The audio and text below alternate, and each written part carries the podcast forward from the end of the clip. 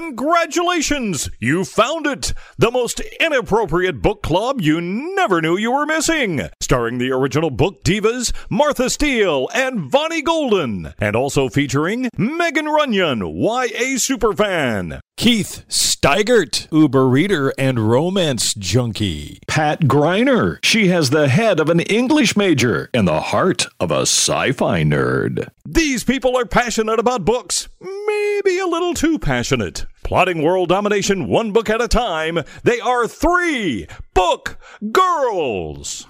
You guys have to be funny this week. I was have like, to be Keith, funny. Keith, Keith is broken. we broke Keith. I can either tell you about my shitty ass week because I feel tell us like about your shitty ass week. I'm in a toxic relationship with T-Mobile. And today, too.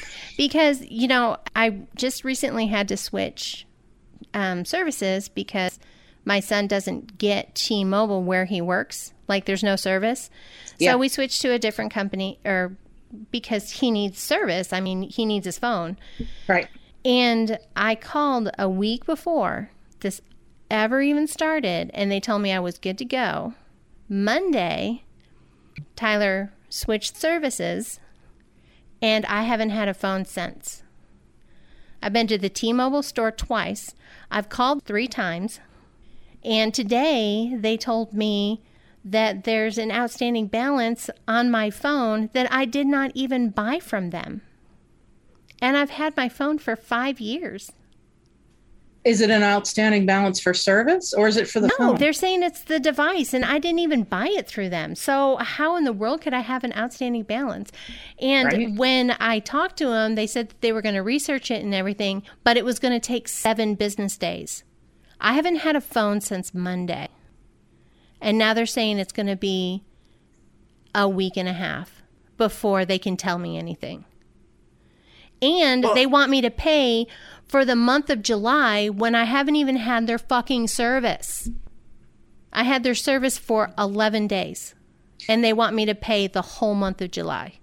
That's really But did you switch cool. service along with Tyler?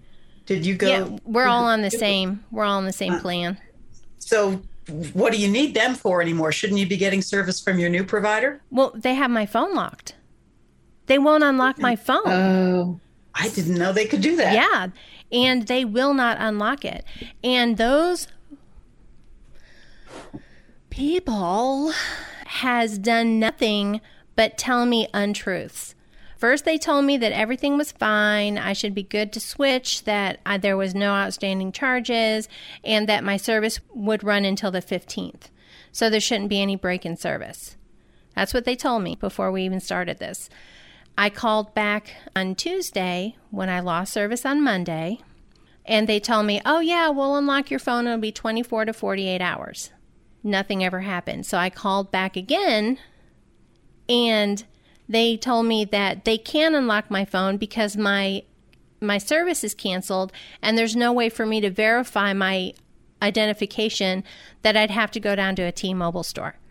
I wasn't sitting at work. I'm not sitting at home in my underwear eating bonbons, people. I've got shit to do. I don't know what it is, but anytime I deal with the phone people, like if I go down to the store, it's a miracle the things that they can do and the things that they will set up for me.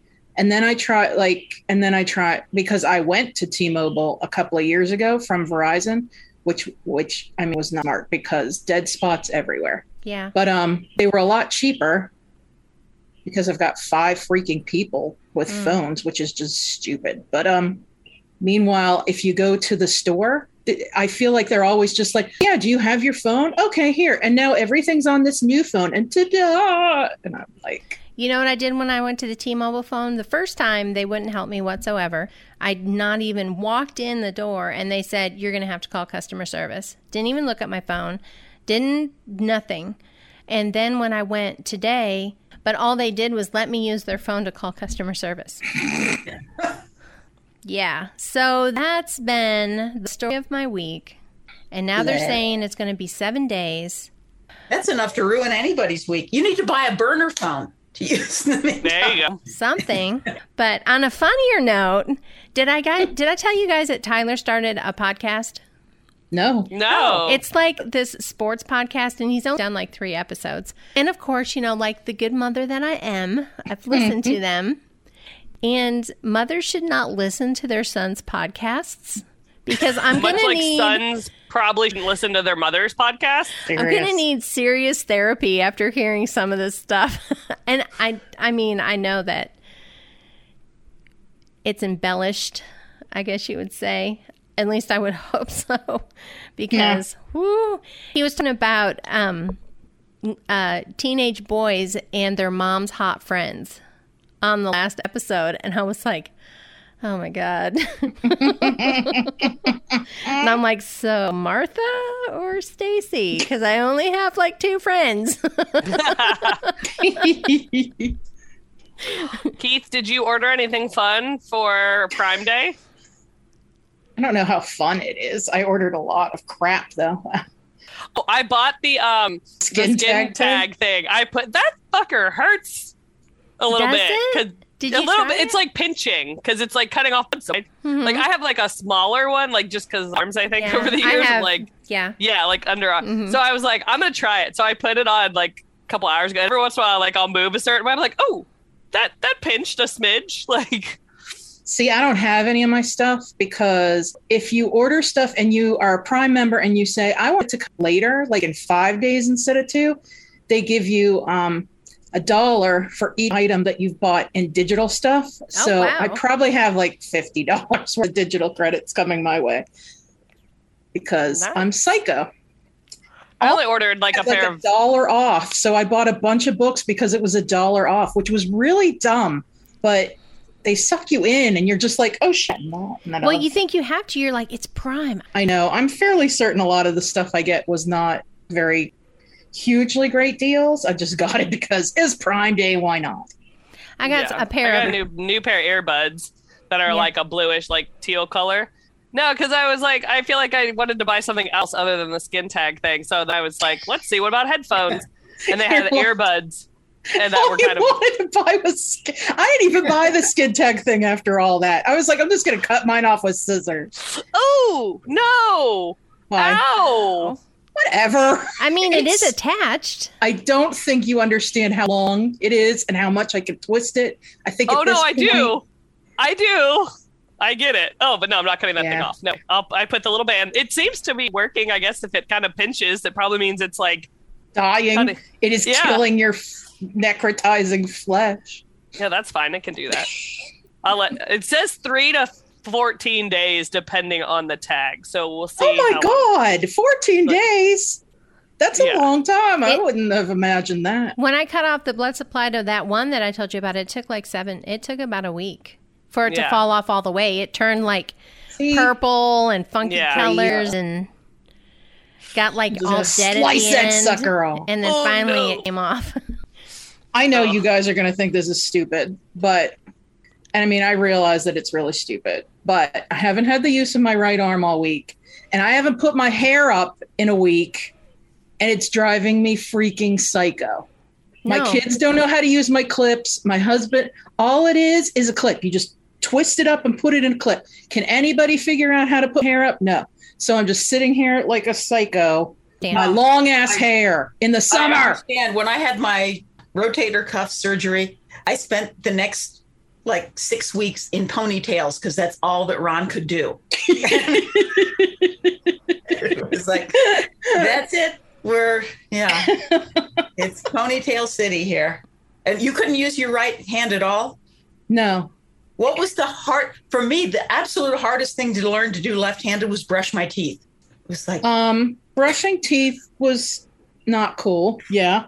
Um, obviously, I can't do anything with the web page, and I did find. See, I was with my friend Shannon, who was on the podcast last week, and everything she does on text, she always uses the little microphone button and transcribes. So if I hadn't been with her and seen her done that, I wouldn't have known. Like for I don't know, four days, I just didn't text anybody, and then I just and Megan will probably tell you she knows when I discovered the button Yep. because then all of a sudden I was like, oh, I'm just going to say things. And oh, look, they're not the right things because it doesn't transcribe me very well. But haha. Yeah, there were a couple times I was like, "Say what now?" And I was like, "Oh wait, okay, I got it." People are like, "You're really dumb. Like, you don't know that the Cullens last name is Cullen and not Collins." I Collins. was like, "I know, but iPad doesn't because it's well, that's why I was like, "Is this Keith? Did someone inhabit her body?" She just called them the the Collins. Like, And then I got a root canal. Like I had to, do, well, I had to do a root repair on a root canal, and I've had it for two years that I was supposed to repair it, and I haven't done it. So they repaired it, and then I got an infection from it. So yeah, it's been a great week. You Yeah. and Vonnie really have had a horrible week. Just falling apart, Keith. I feel like that's all I ever do. We should probably mention that we have Donna with us. I know, poor week. Donna, who being so has no quiet. issues. Yes. So there's Donna a was going to fill T-Mobile it. is going to sue you, huh? right. I don't care. You will care when they sue you. I left them bad reviews too. What are they going to sue me for the bad reviews? Put my name all over that shit. You don't want to piss Vonnie off. She'll leave you a poor review, scathing. Listen, I'd like to do more, but there's laws. so I didn't want to spend the rest of the weekend in jail. Then I wouldn't have Bonnie's to worry like, "Where's the phone." headquarters and where's my blowtorch?" right. I need to buy a, I need to buy an airline ticket to whatever country your customer service is in. Uh, go take She's care of looking up business. bazookas on Prime Day.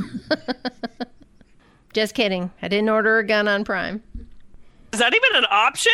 Uh, Might Oh no, maybe. I've never even Googled. Probably not. I bet it is. I bet. Why don't you buy them at Walmart? Why wouldn't you be able to buy them on Prime Day? Well, see, now I'm going to look, and I can almost guarantee because that just sounds sketchy. So now you're going to be on Homeland does. Security's watch list. Oh, I'm That's so true. already all over it. She's in our group chat with Rachel. She's already there. Well, and yeah, Ryan's like, I swear our group chat is is tapped because like Ryan will get called into his office and be like, "Are you into his boss's office?" And they're like, "Are you okay?" And he'll be like, "Yeah," and they're like, "Okay, just checking. Like your wife's not gonna murder you anytime." And real, and she's like, "Maybe." like, what what was happening in your group chat, Rachel? And we'll be like, we were talking about burying people with the pigs. It's no big deal. I could buy an air rifle for eight hundred dollars.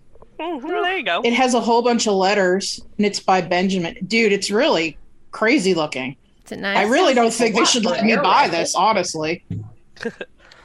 a Whisper Silent Cat air rifle. I don't know. Air rifle, that's not a bullet rifle. I know No, it's like a pellet. Yeah, it's like a. Yeah. Is Now, now, Cat 800 the brand name or is it? yeah, I think so. Oh, good. That's Good. the same as Walmart. They only sell, sell air rifles online, Ah, but, but you can go in the store and buy. And buy. Yeah. they all Probably. look really, really real, though. You know, if it's not a real gun, it should just be pink or purple or something. But they make real guns that are pink. Yeah. Oh, never mind. I'm s- obviously I'm so very up or- on neon guns. orange. Well, So- I thought the fake ones had to have the neon orange tip at the end, so the police knew if it was fake a fake gun. Oh, Supposed to. what makes it a fake gun though? Like a non-bullet gun, Like you- right, like a BB Like a gun kid- or Like a BB rifle. gun? kid's toy. Mhm. or a toy. Yeah. Can I just say, remember when Nerf guns were like cute and sweet and you bought them for $15? Mhm. Yeah. My girlfriend, Shannon, her son was telling her how he wants this Nerf gun for Christmas. And it's like $180. And I had to look it up online and in YouTube. And it's this amazing, like crazy gun from some video game. But I seriously think it could hurt somebody really bad. And I was Well, like, I thought the whole like thing was Nerf. They look like AR-15s now. And it does. Yeah, it looks really creep. Like I mean, it really looks real and and it's huge. I feel like you would Hmm. fall backward if you tried to use it. Wow. I seriously think you could kill small animals with it. I I mean, seen- I thought the whole Nerf thing was sponges. Hee, cute. No. Oh, so I got so excited because I got an email from um, Books a Million that they had Tom Felton's. Dear Uh, God, you really are excited about this? I am very excited. They had his new audio autobiography slash memoir, whatever you want to call it, on sale. And I happened to look at my phone. Like the minute the email came in, I looked down. And it was like autograph Tom Felton. I was like, I don't say less. Here's like the thing. open. It's Do sold people- out. Dude, do people Okay, you should say who Tom Felton is because at first I was like, "Who the fuck is Tom Felton?" Oh, Tom, Googling Tom Felton. Tom, he's he's Draco Malfoy from Harry Potter, ah, okay. Like, it- and he yeah. he wrote he wrote a memoir autobiography. I don't know what you're calling about it. About what? Being About, like, the him. Police? Yeah, about like him and his time in Harry Potter and life after Harry Potter. Hmm. But I I literally the headline in the email was like autographed Tom Felton, and I was like, say less, open immediately, and I ordered it Bought immediately. all the copies. he wasn't even that huge in Harry no, Potter. but he like- has a huge fan fan following now. Like Why? Draco talk is real. Because everyone wants his, his character and Hermione to get together. Is that why? Well, that and they just love Tom Felton as a person because he's he always was like really evil. no, but he's not Draco in real life. I know, but I don't But know. he's they like him He's got like he's 12 very million Instagram followers. Does he really? What Yes. does he do? Damn, He's- I need to follow him and see what he's doing. That's he's so just great. he does other movies. He still does like a lot of Harry Potter stuff. Like that's where the there's like well you probably haven't seen it, but there's like a whole thing on TikTok that's like. When are you gonna grow up and stop being a Harry Potter fan? They're like, when Tom Felton does, damn it, leave me alone. That's awesome. but yeah, he like has a because people just love him because he's super interactive with his fans and stuff. So yeah, he has a huge following of fans. But I was like, I'm so glad I like happened to look down at my email like right when that came in. I'm so it was excited. funny because I saw you posting about it, and then I was like, "Oh, look, Books a Million sent me an email about Tom Felton," and I was like, "I just heard about. Where did I hear about that?" I was in the middle of like a manager meeting. I was like, excuse me, I, I need to order this book immediately. Please oh my lord, I love that you're like doing your work, and then you're like, "Oh, pause," because Tom Felton wrote a book.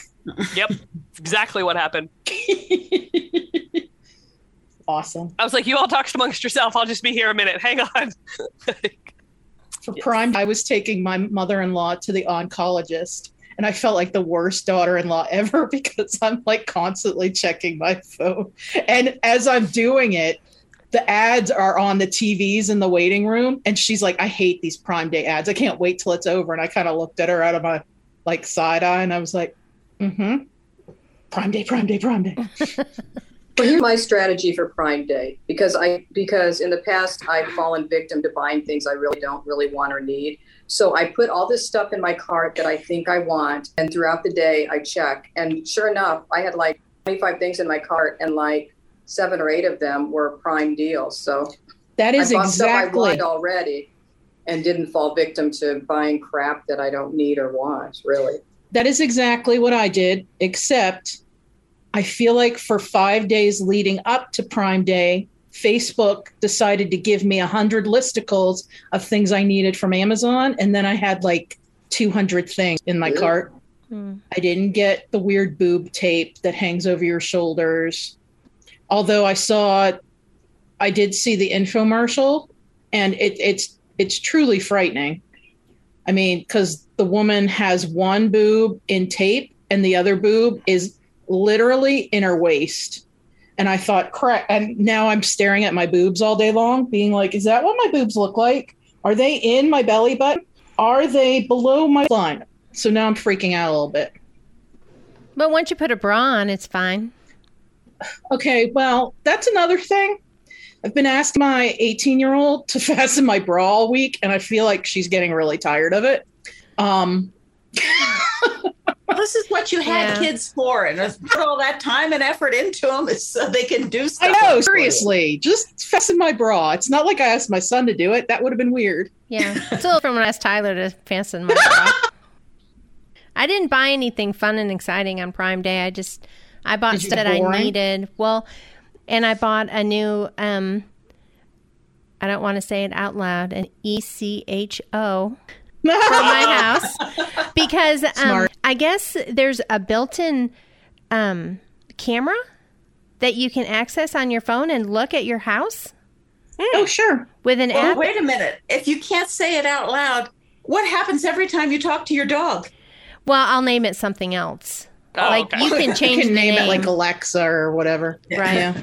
Uh, it's just that um, Martha's ECHO is sitting right here. Yeah. Oh, So I feel um, like Pat would name her like Beverly. I don't think you can Jean-Luc. name it anything. I think you have like three things you're allowed to name. Yeah, Oh. I think it's a list. Because I mean, Oh. seriously, my my Google would have super cool name, but yeah, I could call it Hey Google. Shit. as soon as I said it, I was like, damn it. But um Sorry, I'm lost. It's all right, Google. Go back to sleep. and but so I thought that I could put it like facing my dog's cage and then I could see what she's doing during the day. Or if she's gotten out of her crate, Maybe you don't want to know what she's doing or if she the day. has a belly ache and I'm going to walk into sadness. Oh.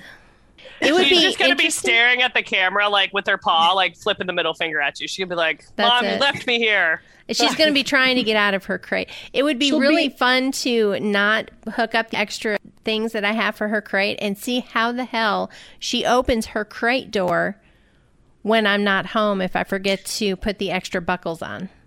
That will be a really good use of it. Because you have to like pick up the outside thing and lift She it does up. it with her paw, probably. She like hits it with her paw. She is a ninja dog. She pops out her opposable thumb, sticks her hand through, yep. lifts She's it up. like, "That's the secrets to all dogs. We didn't know they had opposable thumbs. They're Right. like, bitches, we've been hiding this shit for decades." What was Seriously? that one pet thing that came out that they all party when everybody's not home? I mean, I think Oh, that that's movie? true. Yeah. I think oh it, yeah, yeah, yeah. I think it's true. I think that actually happens. So, Vonnie, do you have any dogs in your book this week? Do they die? Because that seems to be the way your books go. No, I actually had to take a break from my depressing, super serious books this week. So I decided to read a rom com. Yeah. What? God, I'm so happy. It's called The Bride Test from Helen Hoang. And this is just one that kind of popped up on my library app. And I was like, hmm, let's just see what this is. And it looked good. So I decided to read it. And I needed something that wasn't super serious. And this is about a gentleman who has autism. He's an adult, very smart, very high up in the company that he works for, but he has never dated. He has no interest. He doesn't date, and he's also Vietnamese.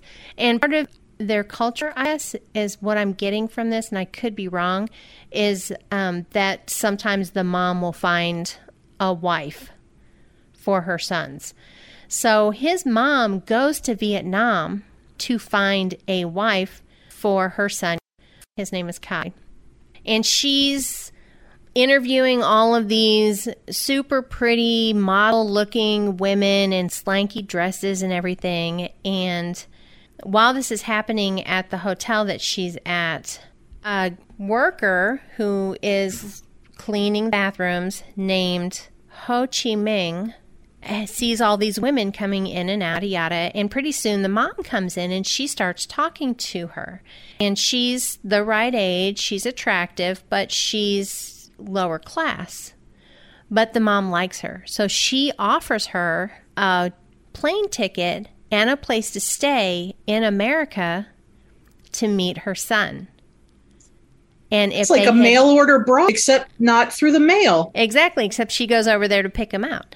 And so, and what she does not tell the mom, which I don't remember what the mom's name is, is that she has a daughter, a like six year old daughter. And she decides to kind of keep that her little secret until she can go see what's what over in America, meeting this man, yada, yada, so on and so forth. So she goes over and she meets him, and Khai is attracted to her, but he doesn't express love the same as everyone else, and he doesn't even really know if he loves her.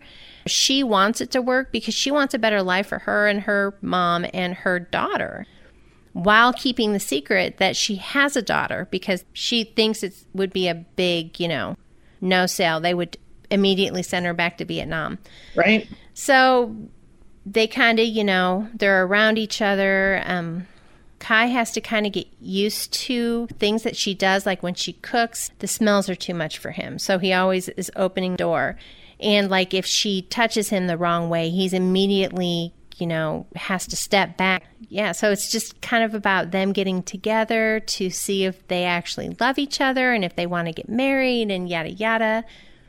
And meanwhile, Khai's brother, who is super outstanding and gorgeous, is kind of in the picture too. Just a little, just a little bit. He plays a role. Rut row, And rut it row. was it, it was good. it was just kind of what I needed to take me out of that black hole I was in of nonfiction, horrible stuff that I was reading. Not horrible as in bad reading, as in Right. super Topics. sad. Yeah. Right. Of course, any rom com that you read is going to have cheesy bits. It was great. I would recommend it. And I don't normally read these. Keith, I think you should read it. I think you would like it.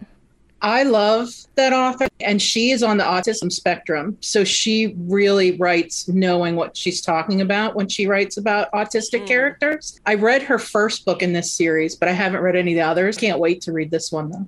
Yeah, it's good. Especially when like it. Vonnie loves it. I thought it was cute. It was really cute. It didn't get too cheesy for me. I liked the play back and forth between Khai and she actually changed her name to Esme Tran when she comes to America because she thinks that Really? her name is is too hard to say, so she changes it. Yeah. So, I, but I like the play back and forth between them. I like the how the mother is like all up in her son's life because that is a very Asian experience. I Right? feel like yeah, It, it just from like other books. I just think like Crazy Rich Asians and like their mothers. I don't know because I don't have that experience, but I feel like it's been a lot of books as a very Asian experience that your mother is overly involved in your love life. I agree, Megan. I feel like reading about different cultures and different places where people are from lately, I had no idea how involved parents are in their relationships of their children. Yeah. And wow. yeah. But I even liked all of the characters. There wasn't even a character that I really necessarily liked because usually there's this one that annoys the hell out of me. I really liked the characters. It was good. And that again was called The Bride Test by Helen Hoang. Very cool. So yeah, Cool. something different for me. Not starting out with something was super sad. So Yay, Vonnie. Well, you had to have something happy in your week. I That's know, right. right? Serious. I've got a depressing book though. Yay, Donna, bring us all Bring it down, Donna. So the book I wanted to talk about uh, came out a few weeks ago. It's called, or maybe two weeks ago. It's called Invisible Things by Mat Johnson. It's Matt with one T, M A T Johnson, and it's a science fiction novel, which normally isn't my thing, but I'd read a little bit about this book. It sounded intriguing, and I think it tries to be much more than just your typical sci-fi novel. So anyway, there are two main narrators in this book. Um, the first narrator is Naomi Jackson. She's a sociologist, and she is uh, part of a crew of a manned mission to Jupiter. And the mission is trying to determine if there are any moons on Jupiter that might be suitable for human habitation. Um, and there's some urgency because it, he never really says when this is set, but obviously it's in the future. But you know, the Earth is becoming increasingly unlivable because of climate change and dwindling resources. So, you know, it could be next week. I don't know. Um, hopefully, It, not. it could be Tuesday when it's 110 Yeah. here in Oklahoma Exactly. next week. That's true. Um, so now Limi, again, she's a sociologist. She's on the mission because she's um, supposed to observe the group dynamics of the crew on such a long mission. And in the beginning, there's a lot of tension between two male members of the crew. One of them's a military guy, and the other one's a scientist. Now, the other narrator is back on Earth. He's an, a man named Chase, and he is a chauffeur to a retired uh, general. And his wife uh, disappeared a few years earlier, and he has been convinced that she was abducted by aliens, and everyone thinks he's kind of nuts. So, um, back on the spaceship, um, and I'm trying not to spoil too much, but a lot of this is you already kind of know what's going to happen. So On the spaceship, they finally get to Jupiter, and they're serving the planet's biggest moon, Europa, and they see this big bubble, and they don't know what it is, so they try to get a little bit closer and like in a flash they find themselves inside the dome And inside the dome, there's this huge city of like a million people that looks like any city on earth. I mean, there's like Chick fil A's and Costco's and roads and cars and high rise buildings. And they have no idea what's going on, obviously. And eventually they discover that beginning back in like the 1600s, some unknown entity has been abducting people from Earth and putting them in this dome on Europa. So it's kind of Do they like, know? all these people all these years that have been insisting that people are being abducted aliens. It's like, yeah, they have been, and they're and they're all here. Do the people in Um, the dome realize that they're not on Earth anymore? Well, I mean, I mean, yeah, I mean, but you know, because this started out in the 1600s, obviously all those people have died and everything. But these are like there, there are descendants, original people that were abducted, but also obviously new people are being pulled up all the time. The city under this dome is called New Roanoke, and people that are history buffs would know that Roanoke was the first permanent English settlement in North America. Um, And then Didn't turn out very well, bad though. things. yeah. so Why'd you uh, name it after that? Ah. Yeah, yeah. Well, and the crew realizes real quickly that not only does this look like Earth, but they've got all of Earth's problems. Um, there's big wealth inequity. The city is governed by a few elites who descended from the original abductees, and they call all the shots, and everyone else is really poor.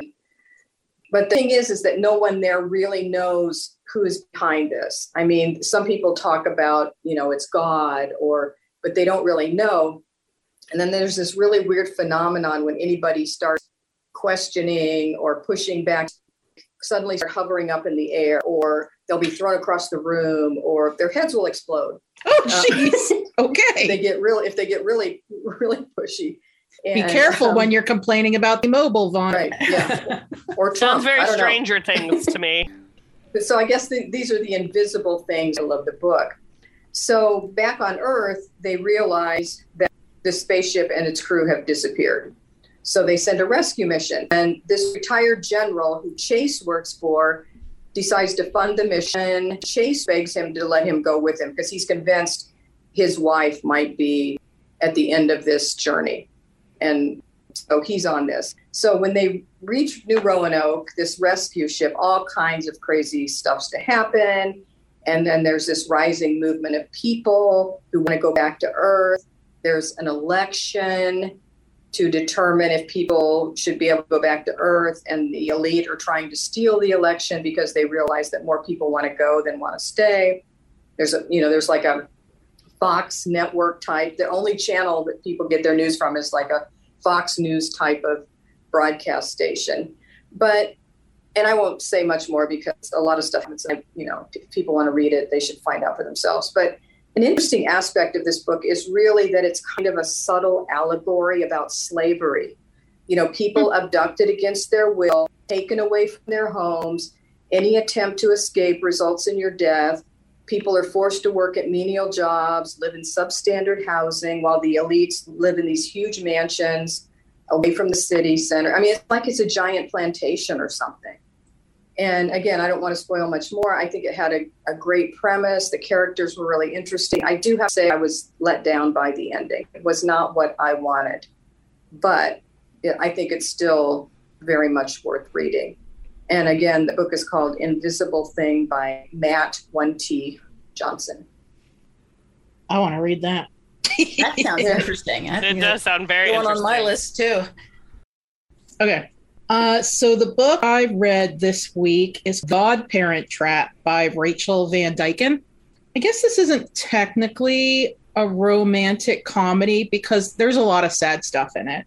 Um, basically, it's two people. Uh, Rip is his name and Colby is her name, and they've been like put together for years because Rip has a little sister who is best friend to this woman Colby, and so they're basically just kind of always thrown together because they both know this couple, uh, and the couple have two really cute but very mischievous children who are five and three, boy and a girl.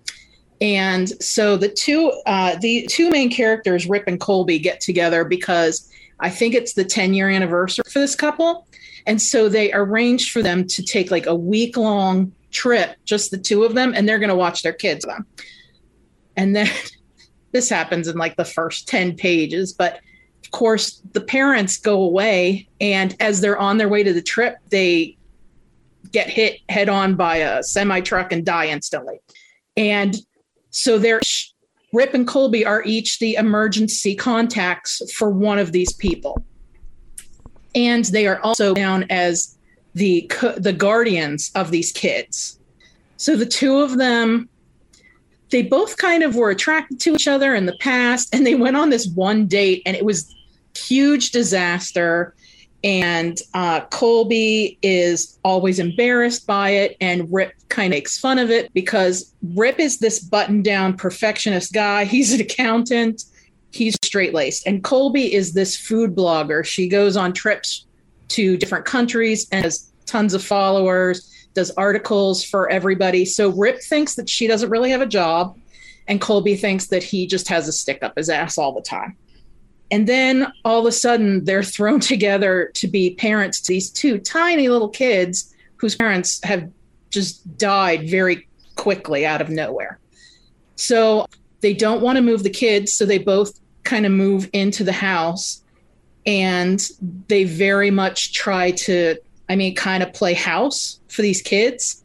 So Colby works from home, but if you've tried to work from home when you have toddlers in the home, I mean, that doesn't work. so for a while, Rip is going to work. If you've ever had kids, it's just hysterical because Rip is going to work and then he and he thinks his life is so hard because he has to leave these kids who he loves and he's so sad leaving them to go to work. And then when he comes home, he's like, Why is the house a wreck? What have you been doing all day? And he's really a jackass about it. So for a week, Colby then decides that she will go to his office to try and get some work done. And he learns really quickly how hard it is to parent little kids. It's a really touching book. There are comedic moments, but for most part, about the ways that we express grief, sometimes in not very constructive ways that make other people upset. Uh, the two of them trying to get their bearings while also being attracted to each other and also having to raise this like newfound family just out of nowhere is really cute. And the kids want them to get together, even though they're really little. And so the kids are, keep doing stupid stuff to kind of try and get them together. Would you say it's a poignant book? You know what? I guess it's a little. Yeah, the author does a really good job of not taking it too seriously, if you know what I mean. Like, for as many downers, then you get something really funny and great banter. Because otherwise, I think, I mean, you guys know me, I cry at everything. I don't think I could have taken it this week if it had been super, super upsetting. So, yeah, the author does a really good job of kind of going back and forth between them. There are just so many cool topics that she hits on. I mean, the disparity between what's technically thought of as the women's work versus the men's work and a family. Having this what happens when you have a family just kind of thrust upon you blended family issues. It's all handled really well and tactfully but it's also very cute. Yeah it was just a really good book. I mean it's definitely not just woohoo fun but it was a pretty great read. I really liked it. And that again was Oh, wait, I'm sorry. I gave it five stars, and it is definitely three Megan blushes because at some point, you know, bound to go. There's wow, a little wow. bound. Yeah. there you go, Megan. I didn't mention, but mine's like two Megan blushes, just FYI. Nice. I figured because, yeah, baby. There was a little getting together. Yay. I think it's funny that y'all think that I blush that quickly. I've read fan fiction my whole life. That's just pure sex. At 12, we were like. I'm learning too much about you now, Megan. She was going to orgies by 13. I don't I don't want to know what You you're doing like when you were lit- 12. That's no, right. like right I was not. But like fan fiction is inherently smut. Like Yes. it all starts off nice and like oh look, I met my favorite bandmate, and we're gonna be best friends, and we're gonna date. And then it takes a hard left like halfway through, and you're like, oh, I, ju- I I'm in a house now. Like, I don't know what happened. Honestly, yeah, like Like- fan fiction is a whole different level. Yes, Um, but yeah. yes. I mean, for all intents and purposes, though, we're staying with Megan Blushes, Okay. even if it wouldn't really, you know. We've set but- a standard now. That's right. So yeah, I mean, this has some spiciness to it. I mean, not twelve-year-old Megan and her orgy spiciness because that's inappropriate because there's toddlers in this house, Dude. They dude. they sleep. I mean, eventually they sleep. That's when you break out the Nyquil. Vonnie is telling too much about her parenting experiences.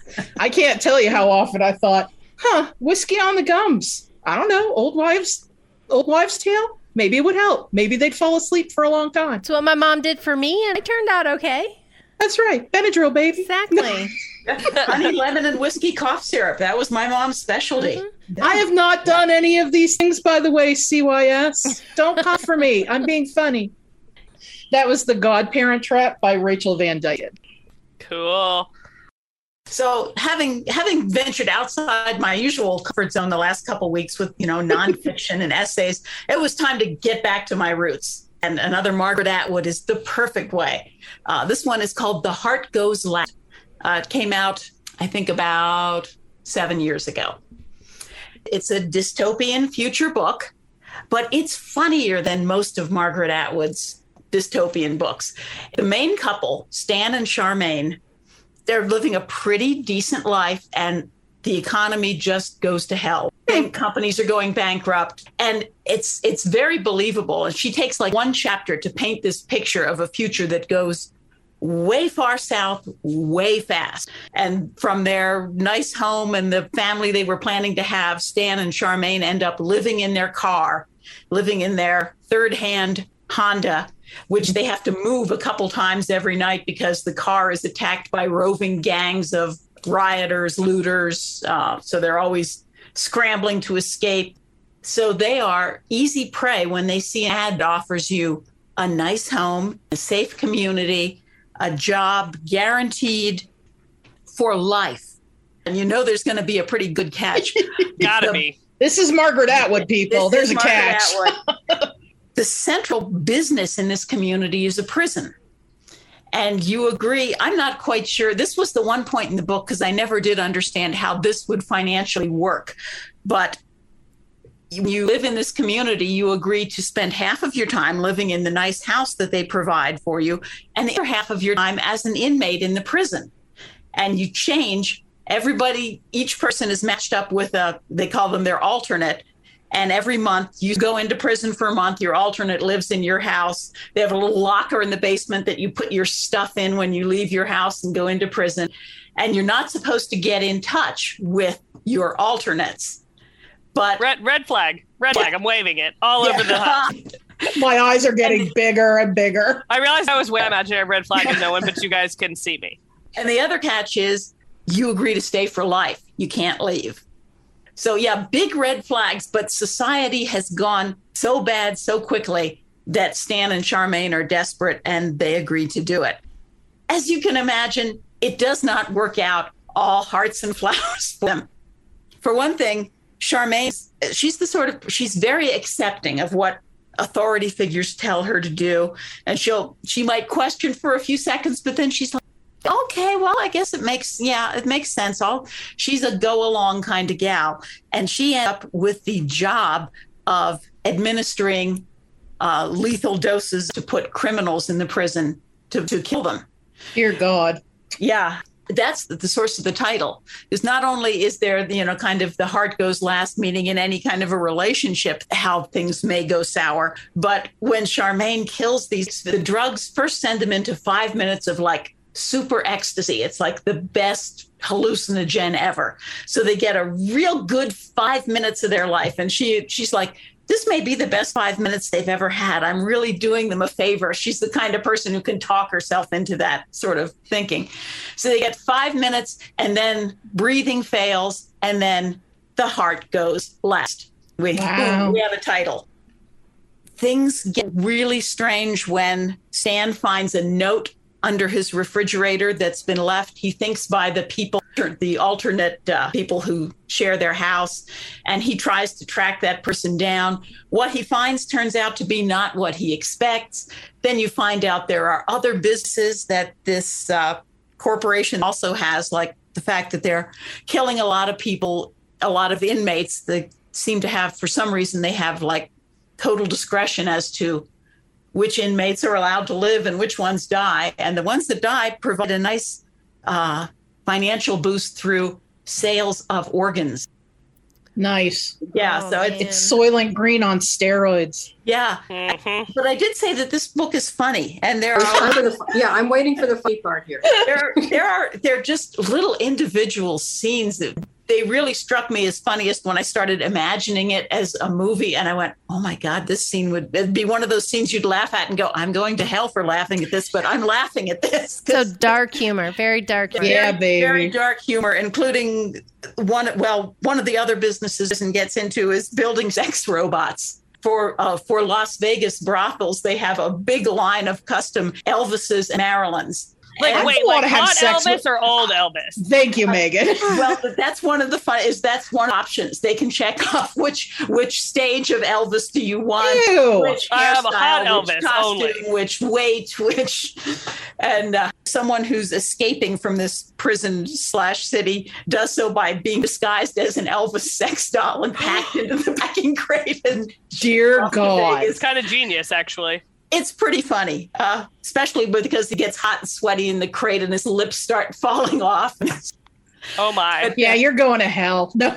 yeah but it's a it's a fairly short book uh, i think it was around just a little over 300 pages not so much the serious dystopian margaret does so well but kind of funny dystopian things believable because you just i mean you go god yeah things could go south that fast and people would accept this kind of deal and then all hell breaks loose so that was the heart goes last by margaret atwood So here's what's funny is your author is mentioned in my book.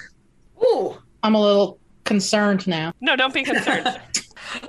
so I read The Stand-In by Lily Chu, and I picked this up randomly at Target because it the cover was kind of cool. It was teal and pink, and I was like, okay, you have my attention, and had the little autograph sticker. And then I was like, I'm here for whatever's about to happen because I love an autographed book. And so we have Gracie, and she's our our main character, and she is just kind of living life. She has the description refers to as an overly friendly boss. So he gives red flag vibes all over the place. Um, That's a nice actually- way of saying a sexual harassment. Right. He's kind of a sexual harassment type boss. And she and of course, the lawyer's like, Well, do you have proof? Did you talk to HR? And she's like, Well, no, because I don't want retaliated against. Like, so this is early on as like kind of our introduction to her. And she goes to her normal coffee shop after she um, she took a sick day. She took a day or sick day to go to the lawyer. So she went to the coffee shop before going to see her lawyer. And while she's at the coffee shop, all of a sudden some guy runs in and is like taking her picture. And she's like, What in the hell is going on? And then the guy like runs off because everyone's like, Here, dude. And she goes about her day. The next day she goes to work and she gets called into Creeper Boss's office and he's still being Creeper. He's basically like pulls out this picture and he's like, Why are you in this magazine when you were supposed to be at home yesterday? And she was like, I don't know what you're talking about. And he was like, Why is this you in this coffee shop? Because I know it's you.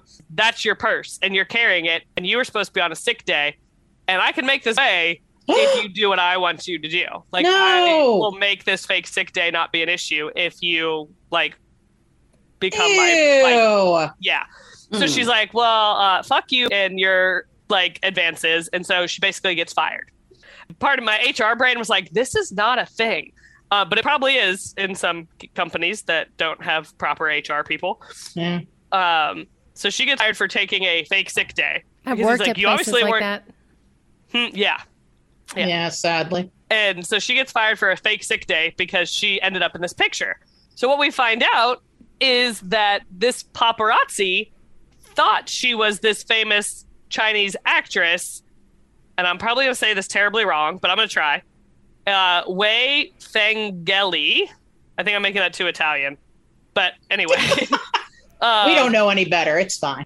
But this photographer thinks that she's this famous actress, and she's like, "That's we don't look alike, I don't think, but okay." Um, and she she is also she's ch- uh, Chinese Canadian, so she's um, her father is Canadian, her mother is Chinese. The Gracie's is. So she kind of is like, I don't feel like I look like this amazing Chinese actress that's like world famous. Uh, and then she gets a phone call from said actress who is like, Hey, you look a hell of a lot like me with shorter hair. I want to hire you to be me when I don't feel like going out in public while I'm here in town. Nice. And uh, Gracie's mother is in a retire, uh, not necessarily, it's kind of a retired. Her mother has Alzheimer's. So she's in like a nursing home. And it's not like the worst nursing home, but she wants better for her mother. And of course, Ellie offers her a lot of money and she kind of thinks about it and she's kind of undecided and she's watching all their shows. And she decides, you know, if I use this money, I can, when this really nice nursing facility calls, says, hey, we have a room, I can move mom, money won't be an object. I'm going to do it. So she goes and learn how to be Fangeli and hmm. realizes really quickly that it's not as easy as it looks. And the male character, Sam, is basically in every movie with Fangeli. Like they're a match set. Like it would be like if Kate and Leo did every movie together ever after Titanic. Tracy They- and Hepburn, baby. yeah, so they just basically are always in everything together. And so he's having he's mad. He thinks this is a terrible plan and it's dumb. And so Fangeli is just like, I'm too tired after all these shows. I don't want to also have to go be social and like deal with all these people. So you can go be me at night and I'll stay in the hotel and relax. And so Sam kind of fights her on it for a while. And then he finally relents and really starts to be helpful. And there may be some sexual tension between him and Gracie. You can't really decide um, because Gracie's like, no way. He's you know he's an actor. He's a famous actor. Why would he care about me? He obviously you know is only doing this for Fangeli because they're best friends and they've known each other forever. And then you learn a little bit more about Sam and talking about moms being overly involved in their children's relationships. Uh, in Vonnie's book, uh, Sam's mother is just really like him and Fangeli are just friends. They never dated, but the world kind of thinks they are. And so his mother is really being like, why don't you all just get married? You should just get married. Like, because everyone already thinks you're together. So just be married. Thanks, kind of- mom. Yeah. And he's like, great. Can you please get out of my life? I'm a 30 something year old, like world famous actor. Like, leave me be. So there's, you learn a little bit more about their families. You learn a little bit more about uh, Fangeli's reasoning behind wanting a double, not just because she doesn't want to go out in public in the evenings because she's tired. There's a little bit more to the story and how she deals with things. And you learn a lot about Gracie's family and where they came from because she doesn't know a lot about her Chinese heritage because her mother wouldn't talk about. It. Like she kind of was like, I moved to the U.S. and what happened in China happened in China, and we're living in the future. Because her mom will have where she like forgets that where she is. Obviously, she has Alzheimer's, and she start being back in China, and she'll just kind of repeat the same thing over again. Like we're living in the future. The past is the past. Like, I'm, I've, I, I kept my promise. I did what I, her daughter Gracie is just kind of going, what, what is, what is she living in? Because I don't know because she's never told me about it. So you start to find out what her mother is talking about as the book goes on, and it's really interesting and really kind of a sad story, but also it ties all the pieces together. So I don't want to say too much because it becomes a spoiler then. I would say this probably has like two Megan blushes. I consider it like a a new adult romance. Like I wouldn't consider it a YA. It's not YA. It's not in the YA section. It's actually in like the romance section. There's some tension, and there's you know other things happening. But like when there when there could be, it's almost like the fade to black moment. Like you get there and you're like, oh, oh, we didn't get the spice. Like, um, so if you are looking for a low spice romance, this would be a good one for you. And that is The Stand-In by Lily Chu. I've been wanting to read that forever, and you know why I have it yet? Because every time I go to Target, it has that big thing like saying a Target book pick, and it's not a sticker. And I hate when they put that stuff book. Oh, mine was a sticker. Every time I see it, it's like right in the cover. That's just a pet Uh, peeve. Of yeah. I yeah. it. But Pat, my I forgot to say where Margaret Atwood came in in my book. Oh, after I, so when she goes to one of these highfalutin restaurants with Sam, fully. she walks in and Margaret Atwood is like having dinner at the other table, and she's like oh. trying to keep her cool because you know she's famous in her own. Like she's supposed to be this famous person who's just unaffected by all these other famous people, and internally she's like, "That's Atwood. Margaret Atwood's at the table over there." That would be if I walked into a restaurant and she was there. And just, yeah, Pat would probably faint, and then it would be a big thing. I would love to see Pat fangirl over somebody. Because Pat is so low key that to see her fangirl over like Margaret Atwood if they were at the same restaurant, I would I would have to set up a recorder and send that into America's Funniest Home Videos because I think it would be It probably awesome. would. I, I'm. I would just stand there and go, uh, uh, uh, uh, uh, uh, uh, for about do you minutes. fangirl over Gate McFadden? Like I was did- just gonna say, I think Gate McFa- Gates McFadden would Gates be her McFadden, ultimate. do you I get had- all I- like stirred? I did get to meet her at a convention, and and I managed to kind of keep that. I would I would be more flustered by Patrick Stewart. Oh God, yeah. Oh, mm. yeah. I'd Let me like, I'm touch your head. Let me touch it. I don't know though. I feel like I'd be like flabbergasted by Wil Wheaton just because like Yeah, he was kind of my first celebrity crush. Like I remember watching him on TV, being like, "Oh, he's cute," and like even though he is Wil Wheaton and he's probably the most chill person now, I, I feel like he would probably be one that I'd be like, "Hi." I feel like Wil Wheaton would, is would be very approachable. He just seems Yes. like he's an Yeah. approachable kind of person. He I would just- totally understand because he's such a fanboy himself. If if Hmm. anybody watches the new Treks and he does that ready Yeah. Thing afterwards where he interviews the, and he just totally fanboys out. Yeah. I feel like he's like come into his fanboyness. Like I feel like probably years ago, if you went up to him at con, a con, you probably would have had a very different interaction with him than you do now. Like I feel It's like so he's, cute how often we talk about him and how much we love him. I do Will love Wheaton Will is Wheaton. awesome. I think He he's awesome. is. He liked He's- one of our posts. I think. Did I was tag just him? gonna say you did tag I him. You should tag him again mm-hmm. and be like, "Come and inspire all our blushes." We love Oh, because Will I tagged him when we did Ready Player One or Two. I think I said I tagged him oh, because he Oh. narrated. because Yeah. he narrated it. I think I said something about like listen to us fangirl over Wil Wheaton or something, and I tagged him and he liked it, and I about fell off my damn desk chair. Yeah. I was like, ah! That For a w- moment it- in time, Will we knew our podcast existed. could you imagine like if we went to the same like book com or something as him? I mean, God. that Then would we be the fainted at his ultimate. That would be awesome. I would be going all Hanson on him, Megan. I would, Handsome. thousand percent. like what Megan does for Hanson.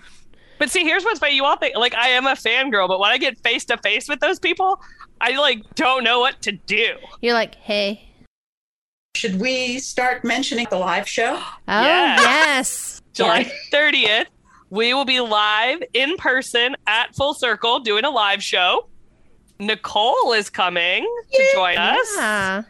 Fangirl hard over Nicole. Yes. Fangirl. So that's just, just the four of us, right? Yeah, it's just Me? the four of us. Yeah. Me, Vonnie, Martha, and Nicole. Mhm. Keith's sad because she won't see Nicole. Not because she's not get to see us, but because she doesn't get to fangirl Right. over Nicole. She doesn't fangirl over us. We're just normal. I Yeah. fangirled over you the first time I saw you. Now don't think you guys it. are normal. That's very true. Our buddy read book is going to be uh, Exhalation by Ted Chiang. For those who want to read it, so you can talk about it with us. Oh yeah, that's. I I haven't even looked at it yet. And it's short either. stories. I already read it, and I can definitely Okay. tell it's a Martha book. Okay, it's a like there's book. one that I was really yeah, but digging it's the short story. stories. She, Yeah, she hates short stories. My favorite mm. one was going on. I was enjoying it, and yada yada. Sudden, it like turned to sex robots, and I was like, "God damn it, Martha!" There you go. There's your preview. There's sex robots involved in the buddy in the group But read. did they look like Elvis? serious. I don't know. I haven't. Did they look like you have to read old it. 70s mm-hmm. Elvis? Or did Or- they like hot, shaking Elvis. his hips Elvis? So yeah, so we'll be there at seven o'clock on the thirtieth. Um, If you, want to airline tickets, just come all the way across the. You could do that too. you could. If you sell a kidney or something. Yeah. Exactly. I feel like we're going back to Pat's book and spades all over. Kidneys, we're getting sex robots. Yeah. I don't know. I don't think we can go anywhere else from I feel like that's the end of the show. and as the uh, little kids song taught us, it's okay to swallow. And on that note, That's gonna do it. For Three Book Girls. Can't get enough of Three Book Girls? Check them out on Facebook, Twitter, and Instagram. Follow them on TikTok, YouTube, and check out their website at threebookgirls.com. And join the group Three Book Girls Tribe on Facebook. If you really love them, share the podcast with a friend or join them at one of their live events. Three Book Girls, a Steel Trap production.